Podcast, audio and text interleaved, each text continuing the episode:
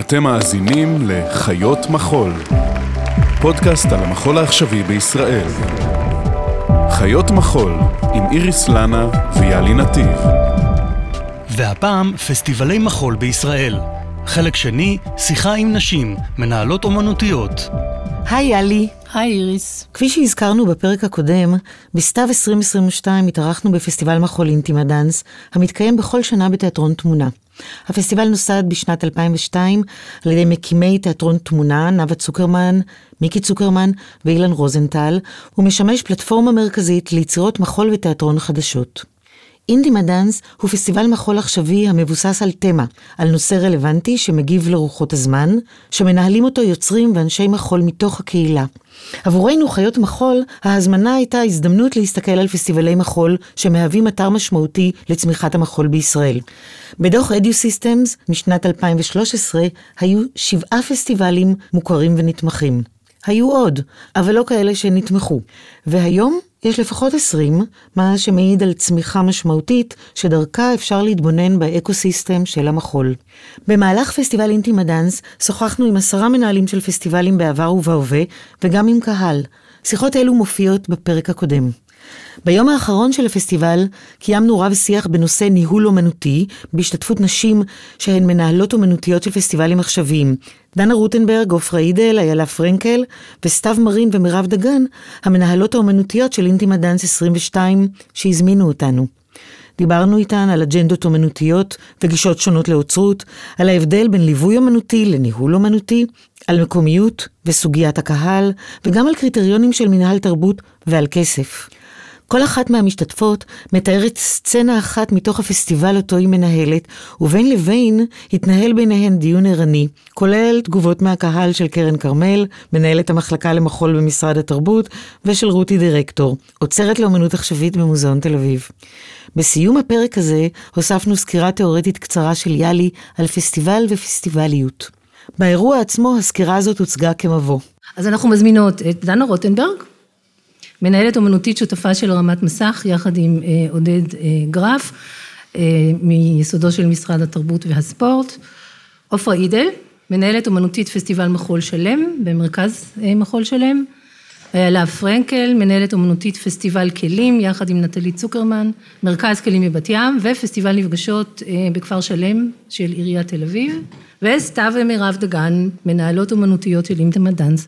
תיאור סצנה בהרמת מסך. דנה רוטנברג. סוזן דלל, מרכז סוזן דלל ריק מאדם, כי אנחנו בתוך סגר, או לפני סגר, או אחרי סגר, ואני אפילו לא סגורה על זה אם מותר לנו לצאת מהבית או אסור לנו לצאת מהבית. אה, אבל מה שקורה ברחבה שמחברת בין המשרדים של סוזן דלל לבין המתחם של להקת בת שבע, הוא שנערה, בת 21 אה, אני חושבת, תלמידה למחול, אה, נעמדת מול מצלמה, ועושה טקסט שהתאמנו עליו. אה, היא מספרת שהיא הולכת עכשיו לבצע קטע מתוך אה, יצירה של שרון אייל, אה, ששרון אייל יצרה בסביבות 2000-2001 בפרויקט הרמת מסך. והיא מספרת קצת על הקטע, היא מספרת שהיא עצמה עוד לא נולדה כשהיצירה הזאת נוצרה, ואז היא רוקדת מול אף אחד, היא רוקדת מול המצלמה. מאחורי המצלמה עומדת מלני ברסון, שגם רקדה עם שרון אייל בלהקה, אה, וגם מלמדת אותה במסגרת שבה, שבה היא לומדת. אה, מלמעלה משקיפה נעמי פרלוב, שהיא גם הייתה באנסמבל בת שבע, עבדה עם שרון אייל, והיום היא בדיוק התמנתה, לא באותו יום, אבל בדיוק באותה תקופה, למנהלת אומנותית של מרכז סוזן דלל, ומשהו שם מתחבר. ליווי אומנותי, מה זה בשבילך? כשאני חושבת על ליווי אמנותי, אני חושבת על הבדידות של היוצר או היוצרת. Mm. אה, בדידות שחלקה הוא פשוט מעצם הדרך שבה זה עובד, שהוא או היא נמצאים לבד במסלול הזה. ועוד פעם, לפעמים בדידות שהיא לא הכרח, שבה היוצר או היוצרת חווים את עצמם כיוצרי מונולוג ולא דיאלוג. והמקום של הליווי האמנותי, בחוויה שלי, בדרך שבה הוא הכי עוזר וגם אולי הכי מאתגר והכי מעצבן, הוא התזכורת שהנה אנחנו יושבים פה, אבל יש עוד צד לאולם הזה, ואלמלא הצד הזה, זה לא היה מה שזה. Mm-hmm. ואיזשהו שיקוף תמידי של מה שנקרא כלפי החוץ, ומה החוויה מבחוץ של מי שצופה וחווה, ורוצה או רוצה להרגיש שיש סיבה שהם יצאו מהבית הערב, לקחו בייביסיטר, באו, התיישבו, והם נחוצים ברגע הזה. אז העין הזאת מבחוץ, לפעמים אנחנו יוצרי המחול שוכחים לשים את עצמנו בזווית הזאת, וכמביטים מבחוץ, אני מרגישה שבליווי אמנותי אנחנו כל הזמן מזכירים את הצד הזה. בואו נדבר על זה רגע, על ליווי אמנותי. איילה פרנקל. היי. אני חושבת, אה, כשכתבתם ליווי אמנותי, אז מיד אה, עולה בי ההבחנה בין ליווי אמנותי לניהול אמנותי. אני לפעמים מרגישה קצת השוטר הטוב והשוטר הרע. אמ, הליווי אמנותי עבורי זה איזושהי עמדה יותר, אמ, הייתי אומרת, יש בה יותר מן הפסיביות. פסיביות במובן הזה של להיכנס לראש של יוצר יוצרת ולשאול את עצמי, אוקיי, מה... מה היא, איפה היא, מה מעניין אותה. אפשר להסתכל כביכול על היצירה שלה, על המהלך שבו היא נמצאת, ולהסתכל על זה מלמעלה באיזה מבט מטה ואפשר להסתכל מלמטה מאיפה זה צומח, אפשר להסתכל כמה צעדים קדימה, לאן זה יכול וצריך ללכת, אפשר להסתכל אחורה על גוף העבודות שלה, זאת אומרת, אפשר להסתכל על זה בהרבה מאוד דרכים ולשאול, אוקיי, איך אני יכולה לתמוך בזה, לתת רפרנסים, לתת מהניסיון שלי מבפנים כפרפורמרית, הניסיון שלי ככוריאוגרפית בשדה, זאת אומרת, יש פה המון המון נקודות מבט להציע, אבל זה, אה, אה, אני קוראת לזה להיות השוטרת הטובה. ואני מאוד מבחינה את זה, מאחר ואני גם בתפקידים של ניהול אמנותי, אז הניהול אמנותי, אני חווה אותו, יש בו יותר מורכבות, יש בו יותר מתח. אה, יש בו, אני מסתכלת על מה האמנית אה, רוצה וצריכה, ואני גם מסתכלת על מה האיש הטכני וההפקה. והתקציב, והקהל, והקהל והאג'נדה, ואני אפילו, אני, אני, אני אתייחס למה שדנה אמרה, ואני לפעמים חווה שבתוך הניהול אמנותי יש את המתח הזה, שאני צריכה גם לייצג את העין החיצונית, שגם היא כמובן סופר סובייקטיבית, אין פה שום אה, איזושהי הצעה אה, אוניברסלית אובייקטיבית, זה סך הכל דעה שלי בלבד, אבל זה איזשהו באמת מבט חיצוני. אני תמיד מרגישה שם מתח. זאת אומרת, הניהול אמנותי בעיניי, יש בתוכו מתח, והליווי האמנותי הוא בשבילי הפרי הטעים. Mm. עופרה?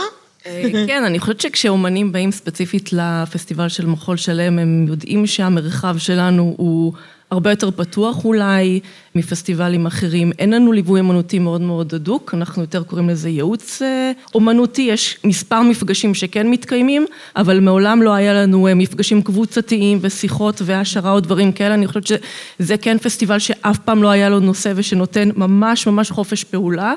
אה, לאומנים וגם שוויון בהזדמנות ליוצרים שהם יותר בתחילת הדרך ויוצרים יותר ותיקים ולכל אחד יש את הצרכים שלו. אז את בעצם אצלם... מדברת על שאתם עושים אוצרות כן. מלכתחילה, ואז באופן, לספר, ב... תעשו... נכון, וכתוצאה מהאוצרות הזאת ומההכוונה ומהאג'נדה, לכל אחד יש את הצרכים שלה, ואצלנו בירושלים אומרים ששוויון הזדמנויות זה לתת לכל אחד משהו שונה ואת מה שהוא צריך בנקודת הזמן. אז אצלנו זה עובד הרבה הרבה יותר אה, לגופו של אה, יוצרת. וזהו, ואצלנו זה יותר אה, ייעוץ, כש... וכל זה בא אחרי האוצרות, אחרי שאנחנו מחליטים עם, לדוגמה, רייצ'ל איירדוס, שהייתה המלווה והאוצרת האומנותית שלנו בשנים האחרונות, מה הולך להיות הכיוון. בעצם את מדברת על מודל שבו האוצרות הראשונית היא הדבר, נקודת ההתערבות המרכזית שלכם. האוצרות כן, וייעוץ אומנותי שמכווין את מי שצריך או צריכה בהתאם למצב שהוא נמצא, כי אצלנו יש עירוב מאוד מאוד גדול של אומנים ואומניות בשלבי הקריירה. וגם אנשים שונים שעוצרים. זאת אומרת, כן. יש תחלופה באוצרות. נכון, רפרטואר של עוצרים אומנותיים. כן. מה שבטוח הוא שליווי אמנותי הוא בדמותו של המלווה. זאת אומרת, אי אפשר להפריד את האדם מהתפקיד, זה לא שיש איזה תפקיד שנקרא... אבל יש פרקטיקות. של ליווי. בהרמת מסך למשל, אתם תראו בכל פעם שקדנציה מתחלפת, ניהול אומנותי שונה וגם ליווי אומנותי שונה. כן, אז אני מסכימה לגמרי שזה תלוי אדם. האירוע הזה קורה תוך כדי פסטיבל, נראה לי הפרספקטיבה שלנו היא, היא קצת אחרת, אנחנו ממש בדיטיילס, בתוך הדברים, בתוך ה... ואני חושבת שהשיעור שה... הכי גדול, לפחות מהפסטיבל הזה, וגם בכלל מהתהליך הזה של ליווי, שאני מסכימה שיש מתח מאוד גדול בין הליווי לניהול, אבל גם שליווי הוא דבר ראשון, אה, הוא הקשבה. הוא הקשבה למי עומדת מולך, מה היא צריכה, מה היא יכולה לשמוע ומה היא לא יכולה לשמוע. זה לא עניין של לפצח מה העבודה דווקא צריכה, זה לא העניין. זה לא מה העבודה צריכה, זה מה היוצרת מולך צריכה דווקא. ויכולה? ויכולה לקבל, ויכולה, שהיא תוכל להרגיש שזה שלה, ושזה מהלך שהיא רוצה ויכולה לעשות. וזה הבדל מהותי, כי אני חושבת שהמון פעמים, גם בדיבור שלי עם עצמי כיוצרת, זה מין מה העבודה צריכה, אבל העמדה שלנו היא לאו דווקא על השאלה הזאת, כי זאת לא עבודה שלנו, וזה נורא מבלבל, כי את, זה התערבות באזורים מאוד חשופים, מאוד רגישים, נכון. וגם, אני חושבת, כולנו פה גם יוצרות, שזה גם מהותי, יש לנו אינסטינקטים של לראות מה העבודה צריכה, אבל צריך לשים את זה על איזה... אני רוצה להציב מול זה דווקא עמדה אחרת, שמקובלת יותר בתחום התיאטרון, לא עמדה שאני ממליצה עליה בהכרח, אבל כעובדה, הניהול האומנותי בתוך תיאטרון הוא, הוא חד משמעי, הוא יכול להיות מאוד דורסני, מנהל אומנותי נכנס ומקצר את העבודה יום, שבוע לפני את ההצגה בחצי שעה. מוציא שלושה שחקנים, מחליף את השחקנית הראשית, הכל כבר ראינו ושמענו ו, וכולם חורקים שיניים, אוכלים את הלב, אבל זה קורה. וזה לא לא מקובל, ובמחול העמדה הזאת היא גם עולה מתוך דבריכם, אבל גם אנחנו יודעים, היא הרבה יותר אה, רגישה וקשובה, ואני תוהה משום שיש גם למוסדות צרכים, ויש למוסדות צרכים לענות לציפיות הקהל, מה שזה לא יהיה הדבר הזה. ואיפה זה, איך זה קורה? איך אתם מסתדרות עם זה? אבל את מדברת על תיאטרון, שבו התיאטרון אחר כך הוא זה שצריך להריץ את זה, ומדובר נכון. על איזו הרצה ארוכה. נכון. אה, הפסטיבלים והפרויקטים האלה הם קצרי מועד, ואחר כך מי שבעצם תמשיך אה, להריץ את זה ולהחזיק את זה היא היוצרת. Mm-hmm. זאת אומרת, זה הרבה יותר שלה מאשר של התיאטרון. Mm-hmm.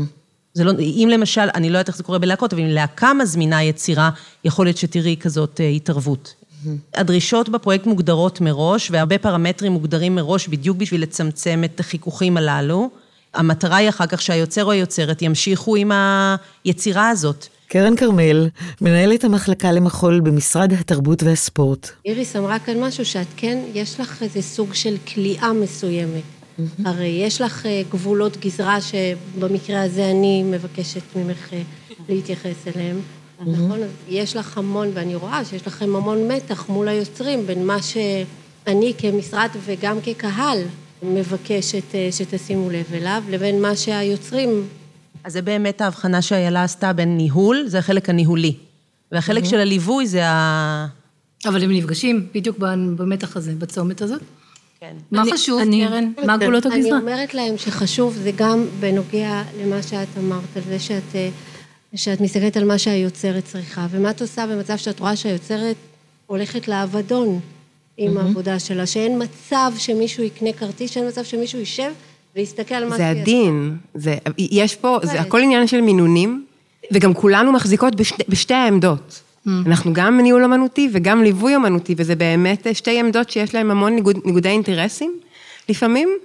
אני, ואני חושבת שהאג'נדה היא כן לפעמים, כמובן עם המון מגבלות, כי אנחנו גם עובדות, אני יכולה לדבר בשם, בשם סתיו ובשמי, אנחנו בתוך מוסד, וגם לו לא יש אג'נדה מסוימת, ויש לו את ה... יש לחצים, תמיד יש לחצים שצריך לעבוד איתם, אבל זה להחליט האם אני רוצה לייצר עכשיו טראומה ליוצרת, כדי שהעבודה שלה תהיה נגיד קצת יותר טובה, או תהיה מושלמת בעיניי, או אם אני רוצה שהיא תוכל גם לטעות.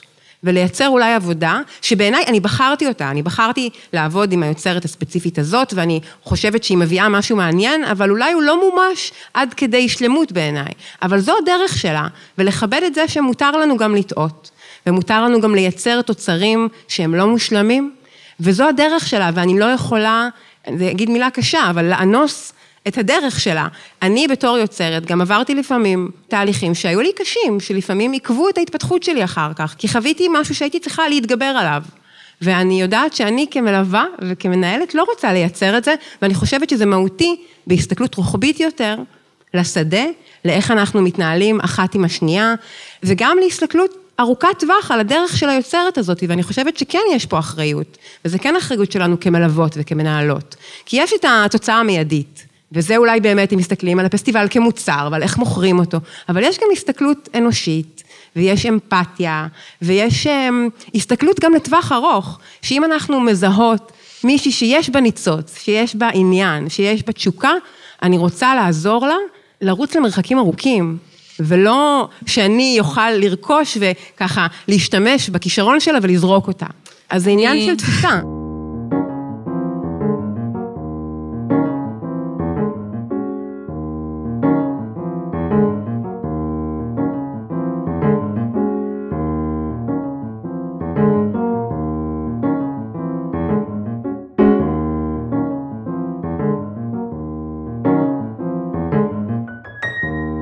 יש לנו שאלות בום בום. שאלות בום בום זה שאלה שאנחנו שואלות ואתן עונות עליה במילה אחת. אחת. בלבד. למה פסטיבל? חיבור. הזדמנות. הצטלבויות. מפגש. חגיגה. ונעבור לשמוע את עופרה. עופרה אידל? אוקיי, אז זה גם רגע מתוך פסטיבל מחול שלם. עשר דקות לפני כניסת קהל, מרפרשים את האיבנט באז לבדוק מכירת כרטיסים. אולם חצי מלא, אבל אני ממשיכה להגיד לאומנים שככה זה בירושלים, וצריך לחכות ממש לתחילת המופע, כי יש פה קטע כזה לא לקנות כרטיסים מראש. חברים מתל אביב מתקשרים לשאול איפה יש חנייה, שולחת לינק ומבינה שיש עוד הרבה קהל בדרך. עוד רב, עוד רב מפורסם מת, ויש הלוויה גדולה, וגם סגרו חלק מהכבישים בגלל ביקור של ראש ממשלה אורח. קהל זורם למתחם הפרסה ומתחילים באיחור, וחלק אפילו נכנסים לאולם הלא נכון, כי יש מופעים נוספים באולמות האחרים, אבל לאף אחד אין כוח לצעוק בלובי והכריזה לא פועלת. עושים חשבון זריז כמה קהל הגיע מחוץ לעיר, כמה מקמפי, קהילת המחול והפרפורמנס בירושלים, כמה מהקהל הם בכלל אומנים אחרים מהפסטיבל, כמה הם מלגאים שעבדו אצלנו השנה ואמורים לשמור על הכניסה אבל החליטו להיכנס ברגע האחרון למרות הפצרותינו. לפני שהדלת נסגרת נזכרים לשמור מקומות טובים למינהל תרבות, לעיריית ירושלים ולשים את הפרחים לרייצ'ל ארדוס, המנהלת אומנותית מאחורי הקלעים, ומתחילות. כל אמת. אז עופרה, את בחרת לדבר על השאלה איך פסטיבל יכול לפעול כסוכן קידום, שינוי לקידום או הפרעת השדה. הפרעת השדה אנחנו מתכוונות במובן של כיצד הוא יכול לשבש דברים בתפיסות אסתטיות או וכיצד הוא יכול לכונן מרחב לחדשנות. אני לא בטוחה שפסטיבל צריך לתת ליווי אמנותי ושזה בכלל התפקיד שלו. חושבת שהפסטיבלים יש להם הרבה מאוד מטרות וערכים שהם יכולים וצריכים לקדם.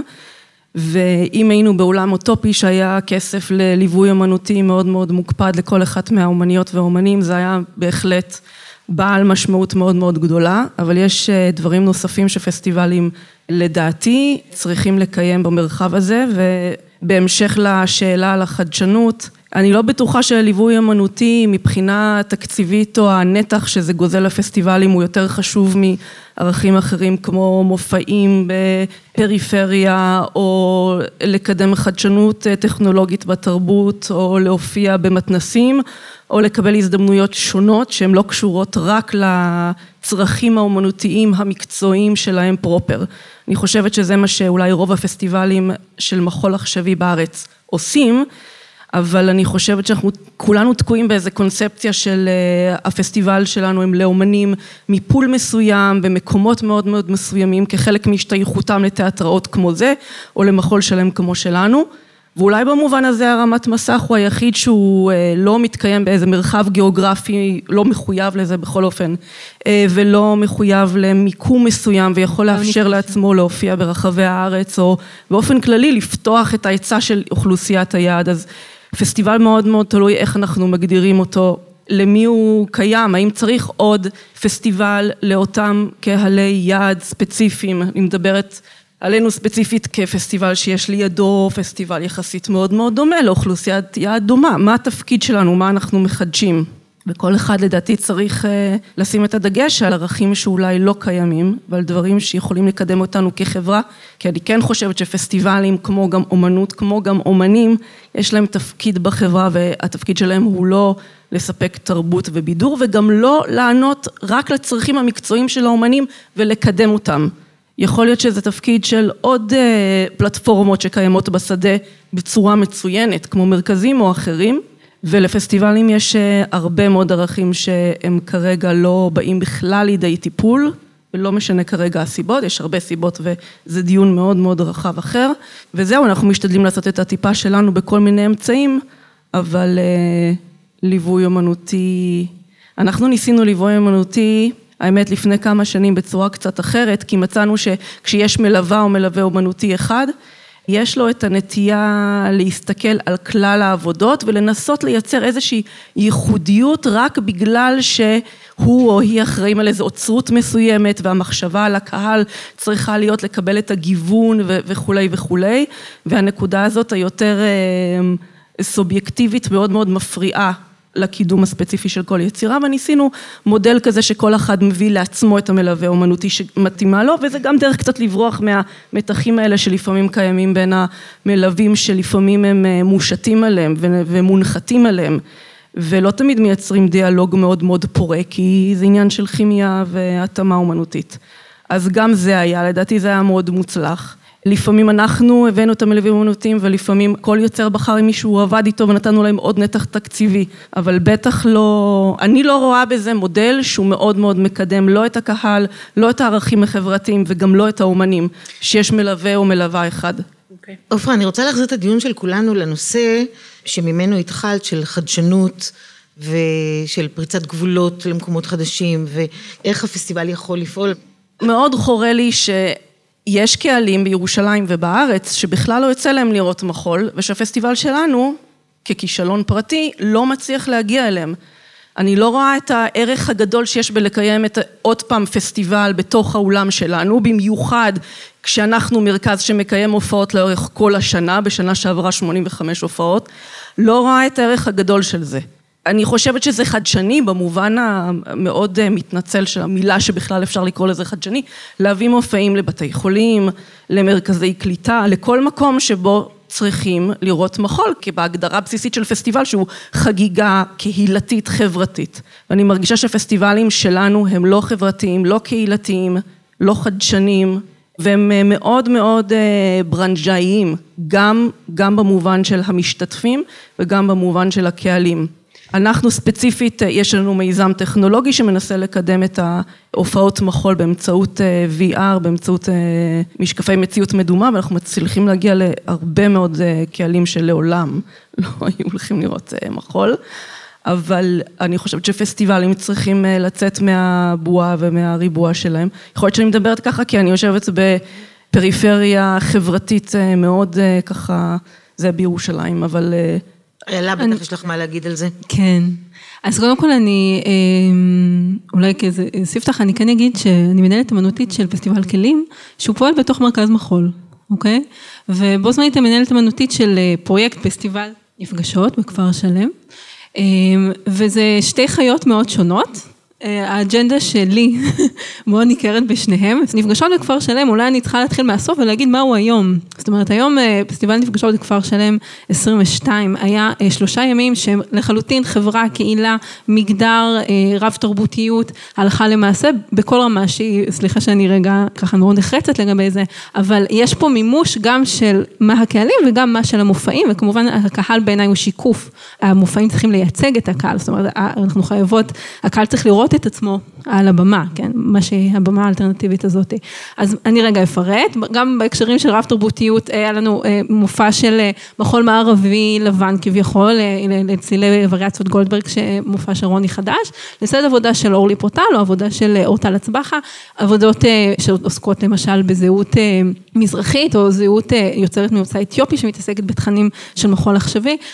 לשים את הדבר האחד ליד השני, ובנוסף לזה, לשים על אותה במה, אחת אחרי השנייה, עבודה אה, של נינה טראוב, שזאת יצירה אה, סופר עכשווית, אה, סופר מהמילייה הברנג'אי הנוכחי, לצד, ומיד אחריה עבודה סופר קהילתית של נשים בגיל השלישי שרוקדות פולקלור ישראלי, זאת אומרת עבודה שיש בה מימד קהילתי. סליחה שאני חותכת, אני פשוט בוודאי. נורא רוצה למקד אותך ב... כן. בעצם זה המודל שאת רואה כאפשרי, הערבוב הזה. אני חושבת שככה את מערבבת סגנונות, את מערבבת תפיסות, את מרחיבה, המחול העכשווי מרחיב את עצמו לתוך שפות אסתטיות חדשות, אני מסתכלת על זה לא רק בפן החברתי, אלא לפן אמנותי לחלוטין, ובו זמנית, הקהלים, יש לך, במרחב הציבורי של שכונת כפר שלם, שכונה שקופה, כן, היא אמנם יושבת בתוך תל אביב יפו העשירה שמשקיעה בתרבות ואמנות, אבל זאת שכונה שהיא לא נספרת, אין לה מרכזי תרבות. אז אה, אנחנו יוצאות למרחב הציבורי, שם אנחנו עושות חזרות ושם אנחנו מופיעות, והקהל זה בזמן בזמן חצי שנה של חזרות במרחב הציבורי, הילדים שבגינה רואים את המופעים שוב ושוב, בזמן המופע, ילדה בת שלוש מצטרפת לרקוד, וגבר זאת אומרת, בעצם את רואה את התפקיד של הפסטיבל כתפקיד מתמשך. לא רק התפקיד של שלושת הימים האלה, משמעית, בגלל זה, אלא משהו מתמשך. בגלל זה נפגשות הוא גם פרויקט וגם פסטיבל עבורי, הוא מין איזושהי יצור כלאיים היברידי כזה, הוא כמעט, כמו שאני מנהלת מונדיטית של כלים, נפגשות, הוא כמעט איזה מוסד, הוא פשוט, הקיום שלו הוא לא פיזי כל אורך זמן כמו כלים, שיש לו בטון ולינולאום, אבל הוא משהו שמתקיים לאורך שנה שלמה. זה פרויקטים קהילתיים שהם לא רק מתקיימים לאורך כל השנה, הם ממשיכים משנה לשנה. אני רק אציין שיאלי ואני היינו ממש לאחרונה בפסטיבל בבי מושן של בבסנו דל גרפה של רוברטו קסרוטו, שהיה מודל יוצא מן הכלל של תהליכים מאוד ארוכים, שאני מאחלת לכולנו להיות, אה, שתהיה לנו אפשרות כזאת. אה, את רוצה להוסיף לנושא הזה? כי אם לא, אנחנו נחתוך לנושא הבא. אני רוצה להגיד שכל מה שאנחנו מדברות עליו, תמיד יחזור אל תוך עצמו, כי... גם איילה קצת דיברה על זה, הקהל בבית החולים שאנחנו נגיע אליו, שזה קהל שבוי, אבל אה, אה, אני חושבת שאם הוא לא ירגיש את עצמו נתרם מהעבודות, מהיצירות, אז זה לא יקרה. החיבור הזה לא יקרה ולא ימשיך. ואז הנה אני שוב חוזרת ליצירות שרואות את עצמן כלא דיאלוג, לא, לא תופסות את זה בכלל כדיאלוג, אלא כביטוי אישי פר אקסלנס. זאת אומרת, צריך להיות שינוי. הן בדרך שבה יוצרים, הן במשאבים, אנחנו עכשיו נמצאים בנקודת זמן שבה שינו את המערך ומנהלי רשויות או מנהלי בתי ספר הם כן. אלה שהולכים לקבוע את ההרכב התרבותי כן. של מה שהתלמידים יראו, ואני אישית מאוד חוששת מזה, כי אני לא יודעת אם יש להם את הראייה והאם הם נחשפים, נחשפות לדבר הזה. אז גם את המשאבים לקחת את זה למקום וגם לייצר את המפגש, וגם שהיצירה עצמה תהיה כזו שבאמת רוצה לייצר מפגש, אחרת לא יהיה.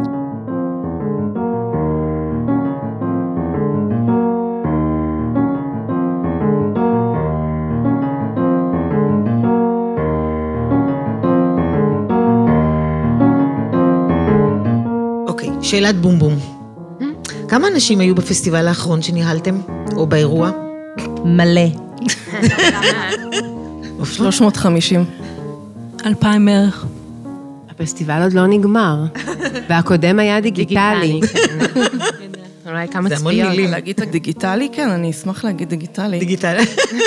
אלפים. אלפים, אוקיי. אנחנו, יש אה, קשר מאוד מאוד הדוק בין עונות השנה.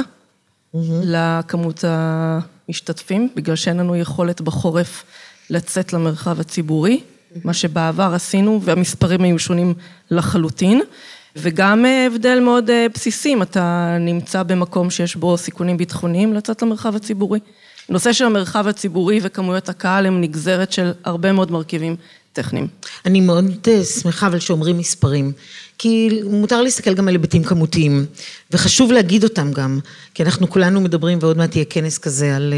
קהלים. כנס קהלים. איך מייצרים... אני מסכימה עם דנה שהכל נושא, סובב סביב דבר אחד מאוד מאוד פשוט, שרואים פסטיבל שהוא יותר מיועד לקהילה המקצועית, אי לכך כל המשאבים הם נתונים לאומן ופחות לקהלי יעד ופסטיבלים בחו"ל, כמו שאתם יודעות, יכולים להמשך חודשיים, שלושה, ושלנו אנחנו מתלבטים איזה שלושה ימים, המינימום שתי הופעות ביום, okay. כן. או ארבעה, או אם אנחנו יוצאים החוצה למוזיאון או זה, זה כבר מקפיץ את קריטריונים. כן, זה, זה, זה, נדבר על הקריטריונים. פסטיבל פה כן. ופסטיבלים בחו"ל זה פשוט עולם אחר. כל הפעילות השנתית שלנו זה בערך פסטיבל אחד בחו"ל. אז אנחנו מדברים פה על משהו מאוד מאוד קטן, מאוד מאוד מצומצם, מאוד מאוד קונקרטי, בדרך כלל מתקיים במרחב שלא עולה על הקילומטר הזה. כן. אנחנו רוצים עוד קהלים. נכון, ולכן לכן כן. הפסטיבלים של השלושה ימים של הבום בום מתאימים יותר למדינה שאנחנו חיים בה. את אה, תלכי ותעשי את, אה, כמו שיש בווינה, את האימפולס דאנס. מי יבוא לך לכל המופעים האלה? אני אעשה בכיכר ציון, ואני אעשה בהרבה מאוד מרחבים. רותי דירקטור, עוצרת אומנות עכשווית במוזיאון תל אביב. היזהרו ממה שאנחנו רוצים. כי לשים את מספר המבקרים כאיזה מוטו שאליו שואפים, זה, זה גם קצת מסוכן. אני אומרת את זה בתור מי שבאה מעולם קצת אחר, מהמוזיאון. הייתה לנו עכשיו תופעה חסרת תקדים, כן. התערוכה של קוסאמה. אז הגיעו מעל חצי מיליון מבקרים. כן. אוקיי, מה זה אומר? לזה אנחנו שואפים? Mm. זה גם צריך להיזהר מזה, זאת לא השורה התחתונה. אנחנו עוד לא שם. לא, אנחנו לא שם, אבל אם אנחנו שמים את זה בתור כן. שורת הפלקט... לא, אני, זה... אני כן חושבת אבל שצריך לדבר קצת על הכמויות. זה דבר חשוב, אנחנו יודעים שבמחול זה מאוד אקוטי. לא בהכרח כמשהו שמייעדים, כן. שזה היה... לא, לא שואפים לחצי מיליון. אם אני מבינה נכון, עופרה לא דיברה רק על הכמויות, אלא זה שהפסטיבלים בנויים ככה שאני באה לראות את עופרה, ועופרה באה לראות אותי, ואני נכון. באה לראות את איילה, ואיילה באה לראות נכון. אותי, וביחד אנחנו הולכות לראות את סתיו ומירב, והן יבואו לראות גם אותי ואת איילה. כן. אין, אין מפגשים רוצות... משמעותיים, אנחנו לא מגלים עוד מפגשים משמעותיים עם אנשים ש... יכול להיות שהיה יכול להיות לנו מפגשים משמעותיים איתם, והם לא יודעים את זה ואנחנו לא יודעים. נכון. אני אישית מאוד אה, מאמינה באג'נדה שהיא משלבת בין אה, קהילה, ריבוי של קהילות, כאיזשהו אה, פתח מילוט או איזשהו, אולי איזשהו כיוון, אולי איזושהי קריאת כיוון להרחבה של הקהלים, כדי שזה לא יסתכם בזה שאנחנו רואות אחת את השנייה, כמה שזה נחמד. אז אני רוצה לתת דוגמה אה, מכלים, כי כלים, פסטיבל כלים, אה, כמו שאמרתי, הוא פסטיבל של מרכז מחוז, זאת אומרת, הוא מאיזשהו אבן דרך בתוך פעילות שנתית, ולמען האמת רב שנתית. לצורך העניין, אנחנו, בתוך הפסטיבל יום אחד, יש אה, פרויקט של נשים בגיל השלישי והקהלים שהן מביאות, תושבות בת ים, המשפחות שלהן, והן עובדות עם אה, שקד מוכיח ועומר עוזיאל, שקד שהעלתה עכשיו עבודה ברמת מסך, זאת אומרת, הן עובדות עם הפרונט, עם השורה הראשונה של יוצרים יוצרות עכשוויות בתחום, הן לומדות את השפה שאנחנו אה, מדברות, ואנחנו יוצרות ביחד איתן שפה אסתטית חדשה. מה אני מנסה להגיד? אני מנסה להגיד שזה לא רק בואו לראות אותנו, מה שאנחנו עושות הוא מעניין, אלא בואו עוד קהלים. עוד גופים, עוד תפיסות, יש לנו פרויקטים של נשים לקויות ראייה, מבט הדדי, יש לנו, אה, השנה אירחנו פסטיבל קהילה, קהילת הברקדנס, היה לנו אירוע ברקדנס עם מאות משתתפים ומשתתפות, והם מילאו את החלל במידע חדש, מידע כוריאוגרפי, רקדני, פרפורמטיבי חדש.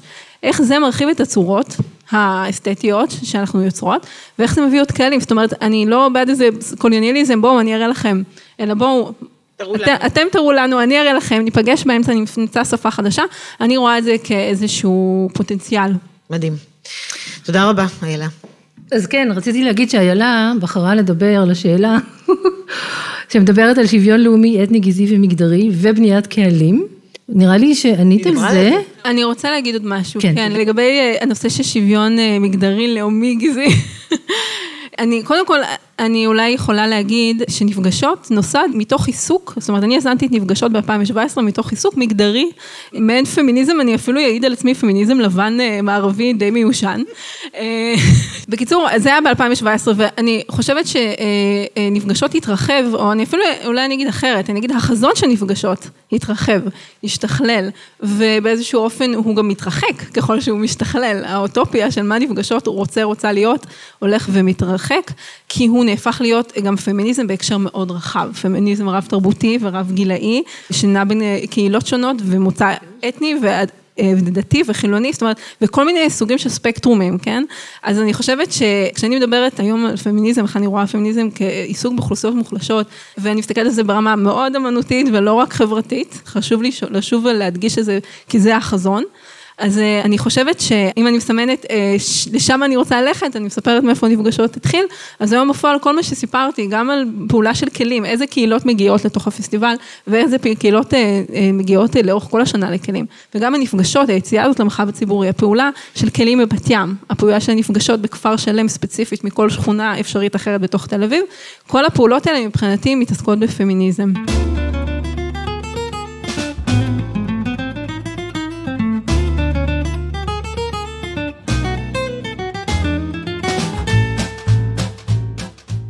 במה בצבע אפור, אה, תחת כיפת השמיים. מאחורה יש בניין אה, גבוה, בניין רב קומות, מצד ימין יש אה, עצים ורחבת בטון, ומצד שמאל יש עמדת די-ג'יי מטריה. על הרצפה יש מחצלות, לפני הקהל, על הרצפה מחצלות ילדים בני שלוש, בני עשר, בני שתים עשרה, יושבים בשקט, די, די מאופנתים ודי שקטים, למרות שזה המרחב הציבורי, ועל כיסאות יושבים גם תושבי, תושבות כפר שלם, וגם קהל של מחול, דוקטור עידית סוסליק ואיריס לנה. ורן בראון וקהילת המחול, כוריאוגרפים, כוריאוגרפיות, יוצרים ויוצרות, רקדנים ורקדניות. ועל הבמה נינה טראוב בעבודה התעלפויות, שלוש אה, רקדניות ומוזיקאית בלייב, והן נעות ביחד בין מעין טקס אה, עכשווי מאוד מאוד טוטאלי ומתמסר. כשהן מסיימות את המופע, מחיאות כפיים, והמופע שעולה אחריהן זה נשים, קבוצה של 14 נשים בגיל השלישי, רוקדות לצלילי מוזיקה יידישאית, פולקלור, מחול עם ישראלי. שהופך לתוך מוזיקה מזרחית של ריקודי עם. תזכירי את השם של הכוריאוגרפית. לוסי ממן זה העבודה השנייה. תודה רבה. תודה רבה. מירב וסתיו. אז מירב וסתיו בחרו לדבר על השאלה, זה קצת מחזיר אותנו לדיון הראשון. מודלים של אוצרות ואיך אלו קשורים או מנסחים אג'נדה אומנותית, או שזה הפוך? האם האג'נדה האומנותית מארגנת את הפורמט של האוצרות? אז דבר ראשון, נתחיל מקצת מלהתמקם, כי אנחנו מדברות מתוך הניסיון שלנו בתיאטרון תמונה, בפסטיבל אינטימדנס, שיש לו setting מאוד ספציפי. אם מדברים על אג'נדות של אוצרות, אז אנחנו כבר נכנסנו לאיזושהי מסורת שאנחנו מחויבות אליה במידה מסוימת, יש לנו גם הרבה חופש בתוכה, אבל אני רגע אתאר את ה setting שבתוכו אנחנו פועלות, וסתיו תמשיך אותי עם, ה, עם השאלות שיש בתוכו. אז פסטיבל אינטימדנס הוא פסטיבל שפועל בתוך חללי תיאטרון תמונה, שזה חללים מאוד ספציפיים, יש מספר חללים, והפסטיבל הוא פסטיבל של בכורות. זה אומר שאנחנו גם מנהלות אומנותיות וגם מלוות. ועוד מסורת שאנחנו עובדות בתוכה זה שלכל פסטיבל יש בעצם, יש נושא ויש קול קורא שיוצא. זה גם אלמנט שאנחנו מחויבות אליו. ודבר נוסף זה שהפסטיבל, בגלל שהוא קורה בתוך התיאטרון, בכל חללי התיאטרון, החוויה לא מתחילה בכניסה לאולם, אלא בכניסה לתיאטרון. אז בעצם זה ה setting שבתוכו אנחנו עובדות ומחויבות אליו, ובתוכו יש שאלות שאנחנו יכולות ככה לנוע איתן. אז אני ככה אמשיך את מירב. מתוך המסורת הזאת, אנחנו נכנסות בעצם, הפסטיבל הזה הוא מאוד מאוד ידוע בתוך הסצנה של המחול, והאנשים שמגיעות ומגיעים זה באמת כל פעם להיכנס, ומה יהיה הפעם בחלל שנכנסים אליו.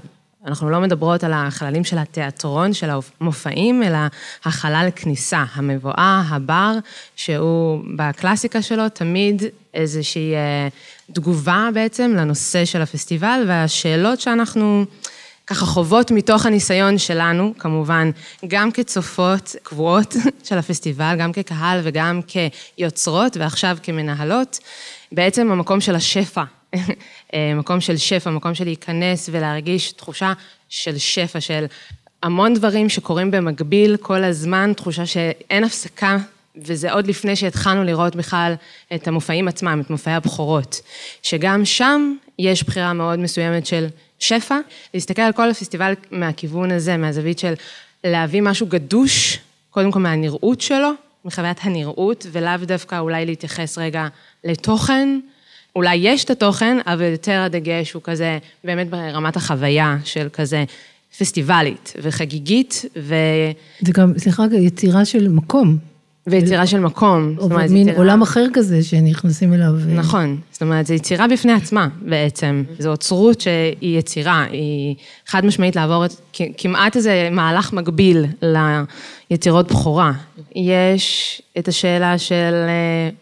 החוויה המזוקקת של איך אני נכנסת לתיאטרון, זאת אומרת, מה אני צריכה כצופה, כצופה, להיכנס, כקהל, לשבת, ומה אני צריכה בשביל החוויה הזאת, באיזה סטייט, באיזה תחושה, באיזה, מאיפה באתי בשביל שאני עכשיו אוכל לשבת ולהכיל בעצם משהו פסטיבלי שהוא לא מופע אחד, הוא כמה מופעים, שכל אחד יש לו את התוכן שלו, את האימפקט שלו, את הרצון לצאת, להשפיע, לדבר, לגעת, ואיך אני כצופה יכולה להיות בקהל ולהכיל את כל זה.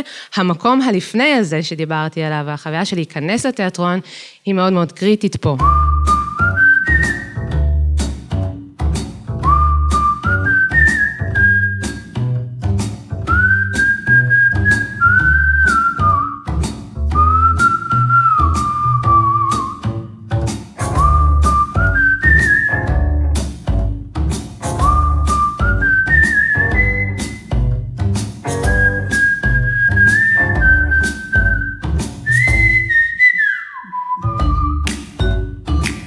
יושבת איתנו פה רותי דירקטור, אז זה, זה מאוד מקביל לעבודה של אוצרות, של תערוכה, שהיא הרבה מעבר לעבודות עצמן.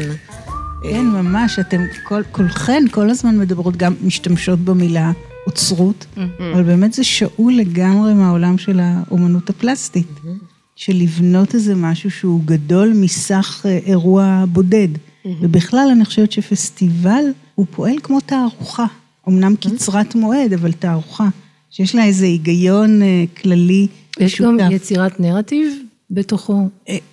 כלשהו. יותר, יותר מהודק או פחות מהודק, כן. אבל כן. אבל זה מעניין, כי יש לימודי אוצרות באומנות, ובמחול אין לימודי אוצרות. אני לא בטוחה שאני מאחלת את זה לעולם במחול, את לימודי האוצרות. את לא קהל, לא לימודי אוצרות, רותי. זה יקרה עוד, זה שלב אבולוציוני, זה עוד יקרה. כשאני שומעת את זה, אני כל כך מקנאת, כי א', הרמת מסך לא פועל בתוך מרחב שיש לנו שליטה על העיצוב שלו. אין לנו נושא, אסור לנו, נכון? אסור לנו להגדיר נושא. הגיע הזמן לברר. לא, היה שלב שרצינו בקול הקורא להכניס איזה... ולא אישרו, לא אישרו לנו, לא קרן, משרד התרבות לא אישר. יש יתרונות וחסרונות לכל דבר. לא, אבל... וזה חשוב לציין שיש באמת, אנחנו מגיבים לבציר המקומי, שבאותו יוצא קול קורא, ומתוך מה שמגיע, אין לנו את אלמנט הבחירה שלמשל... אני, יש מושג שנקרא יצירה פסטיבלית, שנועדה רק לפסטיבלים. ואנחנו יודעים, מזמינים אותם מפסטיבל לפסטיבל, אנחנו רואים אותם בפסטיבל ישראל. מין יצירות כאלה שהן יוצאות דופן, חדשניות, פורצות דרך, כאלה מין יצירות שיוצאות מגדרן.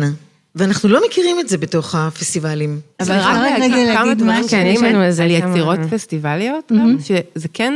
העובדה שעבודה עולה בערב עם מספר עבודות נוספות, וזה כאן, ההתנגשות גם לפעמים של ניהול וליווי אומנותי, היא כן משפיעה, כי כשאני צופה בעבודה, כשהיא מגיעה לבד, או אפילו רק עם עוד עבודה לידה, מידת הסבלנות של הקהל היא אחרת, להכיל התפתחות מאוד איטית, ואנחנו כן...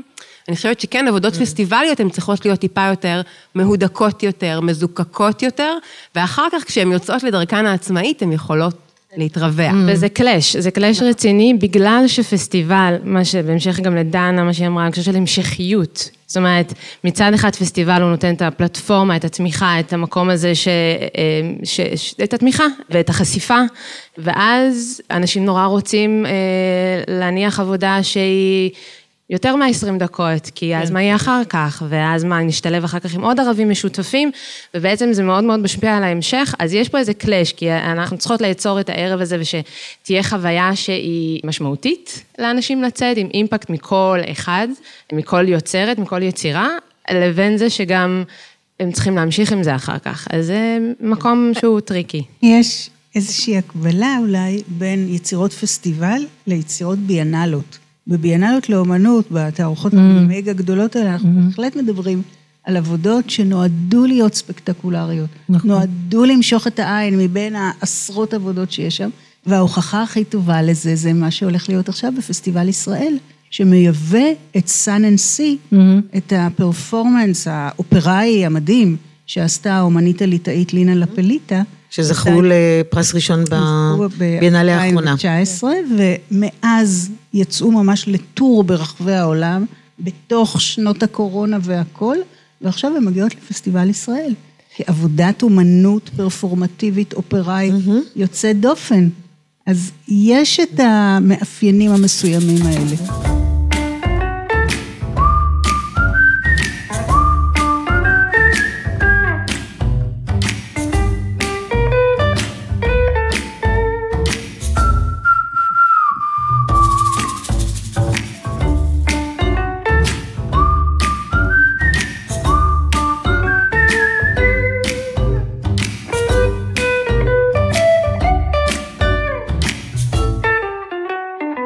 אז יש לנו שאלה אחרונה, על אה, מרכיב או מאפיין אחד של פסטיבל אוטופי ביניכם.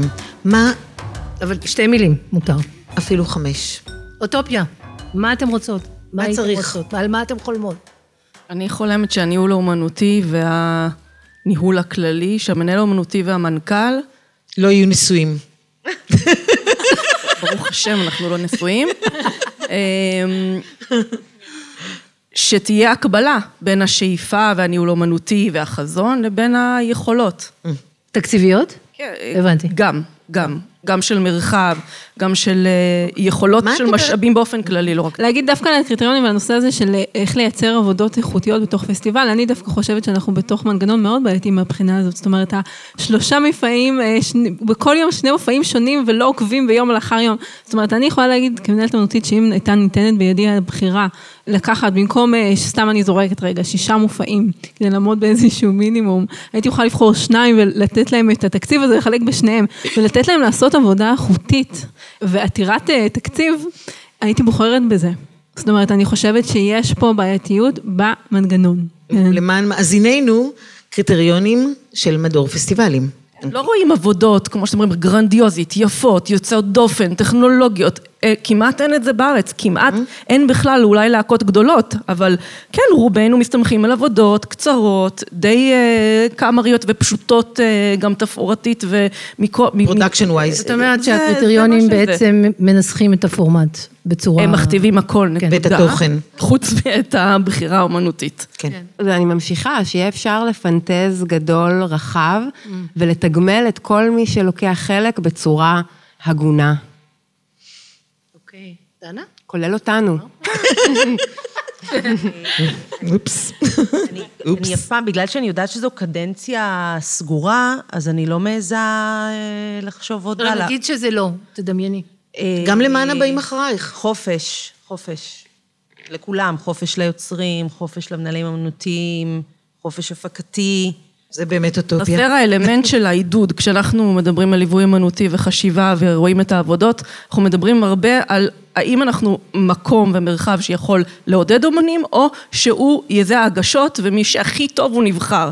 אנחנו מאמינים שחלק מהמטרה שלנו וחלק מהערך החברתי שאנחנו יכולים, צריכים להביא, זה לעודד אנשים שאולי פחות מקבלים הזדמנויות, לכן גם הגיוון אצלנו ברמות של הקריירה, וכמובן שזה יתאפשר הרבה יותר אם לא נצטרך להביא אוצרות של כך וכך מופעים, כי אז זה נורא נורא יבלוט מי מקבל הזדמנות ומעודד, אבל הדבר הזה הוא קריטי ביותר ליוצרים לקבל את הרזומה הזה, וחלק מהתפקיד שלנו הוא הנושא של העידוד, ולא רק לעשות פרזנטציה ולקחת את הטובים ביותר, שזה הרבה מאוד יכולים לעשות, ולא לאכזב 120 אנשים מתוך 130 שמגישים. כן. הרבה מאוד יוצרים מדברים על, אה, על תסכול מאוד עמוק בגלל הפורמטים האלה שאתם מדברים עליהם, שיש דברים שהם בלתי אפשריים, כמו תהליכים ארוכי טווח, תהליכים של שנים. זאת אומרת, איך יוצרים תקציבים של שנים שיוצר יכול לעשות עבודה שלוש שנים. זה לא כן. בהכרח קשור okay. אוקיי. לפסטיבלים. כן, לא, אבל זה גם לא קשור לפסטיבלים בהכרח, אף נכון. גם יוצרים אה, עצמאים לא מסוגלים, גם להקות לא, לא, אין אף אחד כן. שיכול. אני רוצה אבל כן להגיד משהו טוב על פסטיבלים. משהו טוב? ופרויקטים. אוקיי. Okay. שאני חושבת שהם מייצרים אה, יעדים בזמן. שמאפשרים לאנשים לעבוד יחד פתאום. מישהי אה, פונה, יוצרת צעירה, פונה לרקדנית צעירה ואומרת לה, אני מכינה משהו לפרזנטציה לאינטימה דנס, אני ממש זוכרת את זה, ואז נאספים, כאילו, עשיתי שלושה אינטימה דנסים בחיי, ושניים הם היו עם נשים שיושבות פה. ו... סתיו הייתה תלמידה, וזה היה כזה, אנחנו הולכים לגשת ביחד לזה, יאללה בוא נעשה, ויש איזה מין יאללה כזה. ובגלל שגם זה... קטליזטור. כן, ו... גם אם בסוף זה לא מתממש לכדי כן. התקבלות, אבל בטח אם כן, וגם המון אומנים שעובדים באין תקציבים, אה, צלמים, מעצבים, כל מי שעובד, עובד באין תקציב בגלל שיש איזו התגייסות, כי יש איזו נקודה בזמן. אני חושבת שזה משהו טוב שפסטיבלים עושים.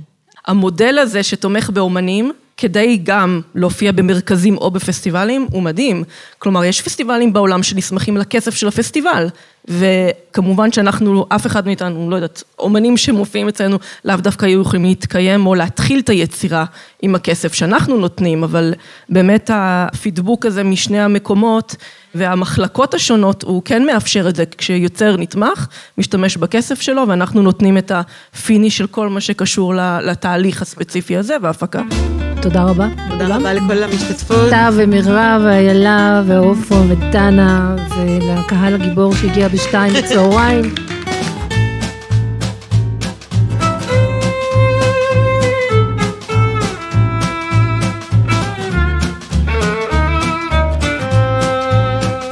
מיד אחרי התודות תוכלו להקשיב לסקירה תאורטית קצרה של יאלי על פסטיבל ופסטיבליות. תודה למשתתפות המנהלות האומנותיות. דנה רוטנברג, מנהלת אומנותית שותפה יחד עם עודד גרף של פרויקט הרמת מסך. איילה פרנקל, מנהלת פסטיבל נפגשות ושל פסטיבל כלים בבת ים, עופרה אידל, מנהלת פסטיבל מחול שלם, סתיו מרין ומירב דגן, מנהלות אומנותיות של אינטימה דאנס 2022. תודה לתיאטרון תמונה, למנהלים האומנותיים נאוה צוקרמן וארז מעיין שלו, תודה למנכ"ל אילן רוזנטל ולכל הצוות הטכני והמנהלי של התיאטרון. הפרק הוקלט לייב בפני קהל בפסטיבל אינטימה דנס 2022, לימבו, בתיאטרון תמונה. אנחנו ממליצות להאזין לפרק הקודם שבו שיחות קצרות עם עשרה מנהלים אומנותיים של פסטיבלים ותיקים וחדשים. בפרק הבא, חיות מחול מתארחות בפסטיבל מחול בכפר בוורטיגו, ומשוחחות על פסטיבל מחול כחוויה ועל הקשרים מקומיים. אז המקרא העיונית הראשונה מסוגה על פסטיבלים יצאה לאור ממש לא מזמן, ב-2019, המקרא אני מתכוונת אקדמית עיונית, בהוצאת ראוטלג' היוקרתית בעריכתה של ג'ודית מאייר. מאייר באופן אה, מעניין ומפתיע, שהפתיע אותי בכל אופן, היא פרופסור במחלקה לחקר התיירות בבית הספר למינהל עסקים באוניברסיטת קווינסלנד, אוסטרליה. למה זה מעניין ומפתיע? משום שהמיקום של הדיון בפסטיבלים שיוצא כמקראה, מקראה זה בדרך כלל ה handbook, מה שנקרא, בדרך כלל אסופות מאמרים בתחום שמבקשות להניח את המושגים המרכזיים והתיאוריות שממסגרות את הדיון בו, אז ההתמקמות הזו בקונטקסט של עסקים ותיירות כבר אומרת לנו משהו על הגישה הניאו-ליברלית שבמסגרתה חושבים היום על פסטיבלים כ, ואני מצטטת משם, מסגרות שמחזיקות בריבוי תפקידים בחברה יכולות לייצר אימפקט כלכלי משמעותי ולענות על צרכים חברתיים ותרבותיים. אמנם המבוא לספר נפתח באמירה, ושוב אני מצטטת, פסטיבלים מייצגים חלק חיוני מהחברה האנושית במשך אלפי שנים. ההיסטוריה של הפסטיבלים עשויה לחזור הרחק אל העבר, הרבה לפני שההיסטוריה הכתובה של הציוויליזציה החלה. אך הטענה המרכזית שלו, מעבר לכך שזהו הניסיון הראשון לאגד מחקרים על פסטיבלים מתחומי ידע שונים, היא שבעשורים האחרונים מספר הפסטיבלים אכן מאוד גדל, כמו שאיריס הרי אמרה הרגע, וגם בישראל, וכך גם צמחה חשיבותם במובן בו הם מהווים הזדמנות לצמיחה של תיירות, אפשרות מיתוג של תכנים ייחודיים, ובעיקר באופן בו הם מחזקים את הכלכלה, מייצרים מקומות עבודה ומעצימים את הקהילות בתוכן הם נערכים, ולזה אני מתכוונת שאני אומרת ניאו-ליברלי. לצד זאת, אחד הדברים המעניינים שמצאתי בספר, אה, זו טיפולוגיה מושגית של פסטיבלים שמאייר מנסחת ומנסה להציע איזשהו אפיון שלהם. ראשית היא אומרת, פסטיבלים הם מסגרות שמיועדות להשתתפות ציבורית, במובן בו האירועים מיועדים להתכנסות של קהל. המאפיינים הנוספים הם שפסטיבלים בנויים תמיד סביב נושא התוכן, הם קצרי זמן, חוזרים על עצמם במחזוריות קבועה וממוקמי מקום קבוע. יש בהם ממד של חגיגיות וחגיגה והם נתפסים כמסגרת חברתית וקהילתית. בנוסף יש בהם תמיד מרכיב פרפורמטיבי, לא בהכרח אומנותי, ויש בהם ממדים התנהגותיים ורגשיים שקשורים בתרבות הפנאי, תעשיית הבידור והאומנות וממדים חברתיים מבוססי אינטראקציות, socializing מה שנקרא, וחוויה של שייכות ושיתוף. וכל אלו בעצם מתכנסים להגדרה הזאת שהיא מנסה לנסח על מה זה פסטיבל.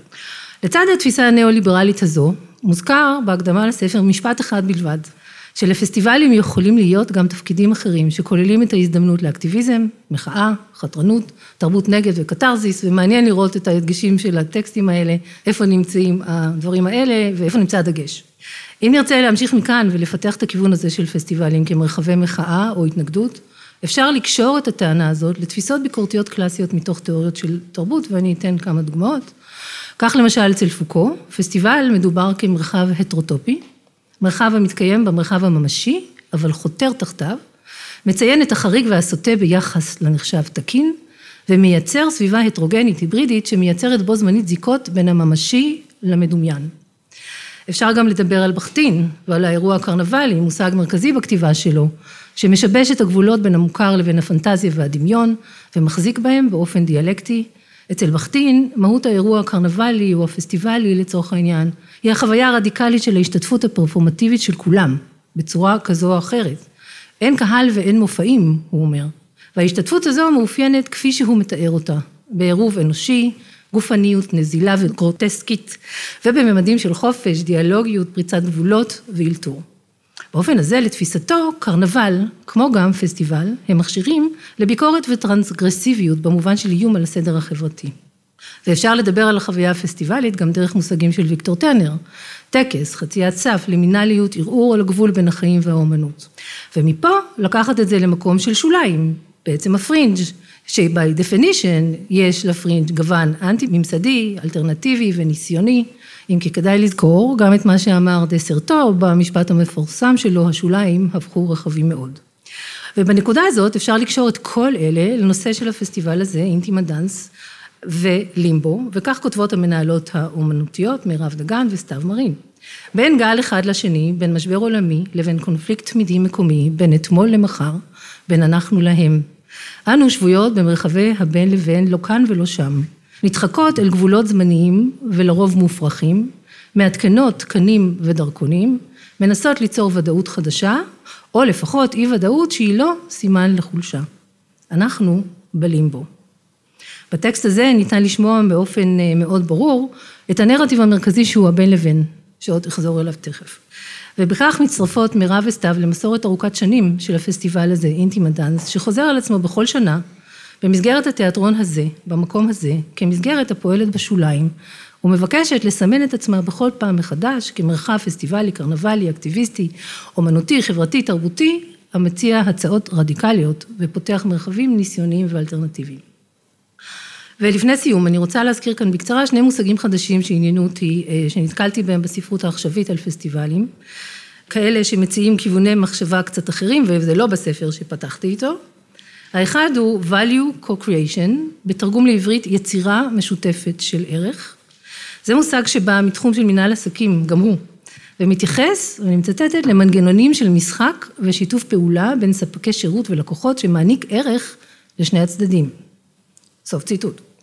כאן הוא מושאל המושג הזה לדיון על פסטיבלים של אומנות דווקא, סביב הטענה שפסטיבל תומך בעצם קיומו בזיקה שבין אומנות לחברה, או במילים אחרות של המושג, בין ספקי השירות שהם האומנים, המפיקים וכולי, לבין הצרכנים שהוא הקהל, וכאן אפשר גם להסתכל על זה באופן יותר מורכב אולי, ולחשוב מי, מי בעצם הספק ומי הצרכן. אבל השאלה, הטענה המרכזית היא שהזיקה הזאת מקדמת את הערך האינטלקטואלי והכלכלי של האומנות, של האומנים ושל הקהל, ובתנאי, וכאן זה אומר, הופך להיות באמת מעניין, שזה מתרחש במסגרת של מה שמנוסח כפלטפורמה יצירתית של מרחב שיחה, כאשר הכוונה היא לשיחות בלתי פורמליות, שמתרחשות, כן, בבין לבין, וגם לאירועי שיח מובנים כמו זה שאנחנו עושות פה היום, כחלק מהאירוע ומה product האומנותי. והמושג השני והאחרון שאני אדבר עליו הוא placemaking, לעשות מקום. וזו גישה שמדברת על הפוטנציאל הטרנספורמטיבי של תרגול יצירת מקום באמצעות פסטיבל. ולואיס פלט, שמדברת על הפרקטיקה הזו ומדברת, וטובעת המושג הזה, קושרת באופן מובהק את עשיית המקום לתנועה, למובמנט, תנועת הגוף. במובן בו אנשים במרחב הפסטיבל נעים ממקום למקום, בתוך מקום מוגדר. אם תרצו, כמו בתערוכה או מוזיאון, אבל כשהתנועה שלהם מובנית כחלק מההתרחשות האומנותית של הפסטיבל, ואני הייתי מוסיפה כחלק מהקוריאוגרפיה שלו, שמתרחשת ברובה גם היא בזמנים של בין לבין, והנה חזרנו ללימבו. אז חומר למחשבה לכולנו.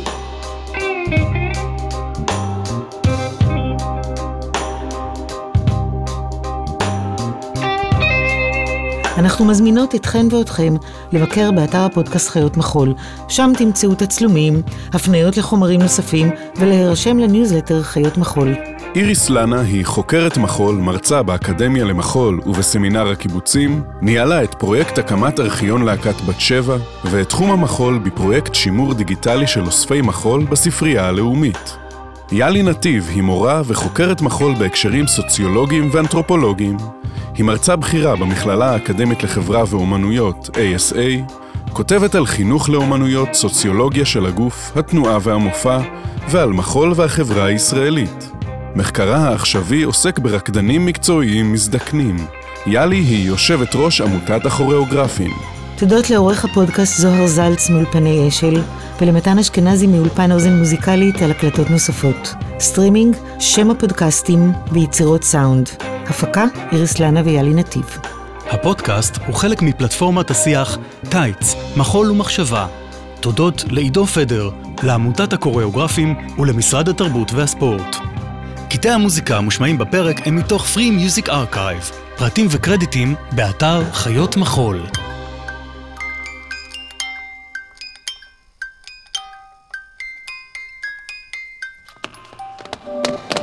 האזנתם לחיות מחול עם איריס לנה ויאלי נתיב.